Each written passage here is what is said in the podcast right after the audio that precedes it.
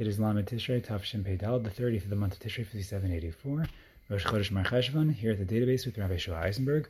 We're here at Inyana D'Yomi. We're going to be returning to this past hour of Shabbos, which was Koach Tishrei, Chav Ches Tishrei, the 28th of Tishrei, which happens to be also the first birthday of my second born son, Yoni Akir. And in this past of Shabbos' daf, which was Kiddushin Daf Samach Aleph, we find an explicit quote from a pasuk in this past week's Parsha, Parshas Bereishis, a very cryptic pasuk on the one hand, but also a pasuk that has very important implications for our avodas Hashem, and it is a pasuk that appears in the middle of a machlokas, a conversation between Rabbi Meir and Rabbi Chanina regarding the topic of Tanai Kafel, a double Tanai or a compound condition. That is, when a person makes a Tanai, we know from Reuven and Gad, um, the Tanai that they made in the times of Moshe Rabbeinu when they wanted to inherit the land on the other side of the Yarden, Instead of going all the way into Eretz Yisrael, Moshe Rabbeinu made a Tanai with Reuven and Gad. And the question is, if that Tanai is a model for all other Tanaim, do, does every single Tanai have to be a Tanai that is a Tanai kafel, a compound Tanai that includes both the positive, that if you do this, then this will happen, and the negative, that if you do not do this, then this won't happen, or this alternative result will be the case. So Rabbi Meir says that every Tanai has to be a Tanai kafel, has to be a double Tanai, it has to be a compound condition, whereas according to Rabbi Chanina, a Tanai intrinsically does not have to be a Tanai kafel, and therefore every single time that we find in Scripture what appears to be a Tanai kafel, Rabbi Chanina will have to explain why it is that the Torah phrases it in the form of a Tanai kafel, a double Tanai that includes both the positive and the negative.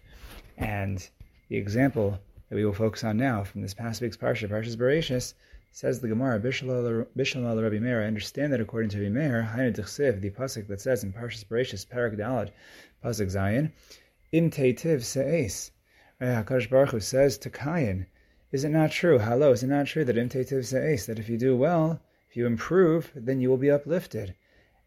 And we find the contrast. V'im lo seitiv, but says Hashem to Kayin, if you do not improve, then la pesach chatas rovetz.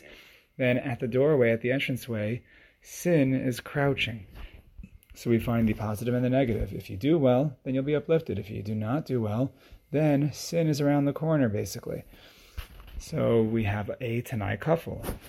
So this makes sense according to Rabbi. What about Rabbi Chanina, who says that we do not require a Tanai kafel? Elo Rabbi Chanina lamali. According to Rabbi Chanina, why does Hashem have to address Kayin with this Tanai kafel? Because you know what you might say, Im if you do well, if you improve yourself, Kayin, then agra you'll be rewarded.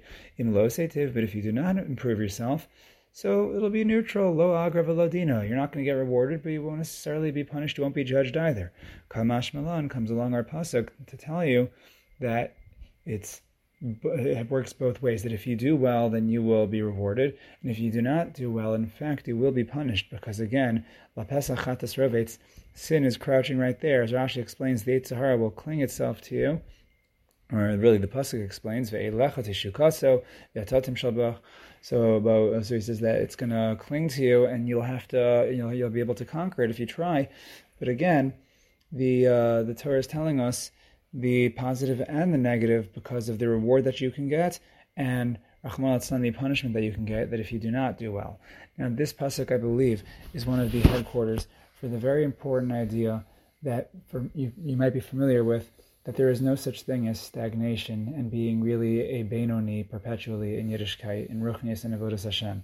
Right? After Cain offered his korban to Hashem and was rejected, and then afterwards dejected, feeling so um, feeling so low and, and sorry for himself after not having been approved of by Hashem. So Kadosh Baruch Hu comes to him and says, "I don't get it. What are you What are you so upset about?" If, if you're doing well, you're doing your part, then you have nothing to worry about. You'll you'll you'll be uplifted.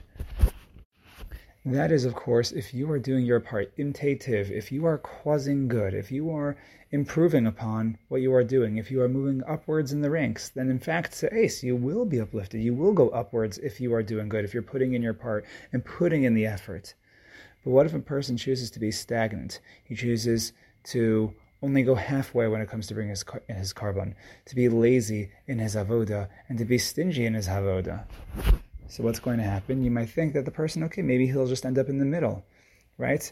Um, and, and, according to Rabbi Hanina, that's really the question. Maybe you won't get rewarded, okay, but maybe who, who says you're going to be judged? Who says that it's, it's anything bad? You're just a Benoni, you're just in the middle. What's the problem? And says Rabbi Hanina, no, you have to understand that if you don't do well, if you are not going upwards, then necessarily you are going downwards. Right? Life is like that. Uh, it's like that downward escalator, and you constantly have to be going up because if you are not going up, then necessarily you are going down. La Pesach Chatas Rovetz is a warning for anyone who's going to try to be stagnant that no, when you are not improving, when you are not in the effort of going upwards, then what happens is you are laying yourself prone and vulnerable to to eventually committing an avera. And that's exactly what happens to Cain in, in, in just one pasuk later, when Cain actually gets up and kills Hevel, doing the worst possible thing that he can do. And that happens again right after Cain um, ignored the, the advice to go upwards. And that what exactly happened was that he went downwards. If you enjoyed this, share and others like it on the podcast. I'm going to partner up with this with sponsorship. If you have questions, comments, concerns, recommendations, or you want to join the Database Podcast WhatsApp group, where you can find links to every uploaded share and links to Shirim that I repost due to their relevance, then all you have to do is reach out to me at the database at gmail.com. That's the data base, B-E-I-S at gmail.com. This year is dedicated in honor of, and really in tefillah for all of those in Eretz Yisrael. The wounded should experience refuah shalema. The fallen should experience leah neshama those close to them should experience a nechama. The hostages should be returned. Tzahal should be successful. And we should all experience the Gula B'Meher B'Meinu. Thank you for joining us here at the database. A good Tvach and a good Chodesh.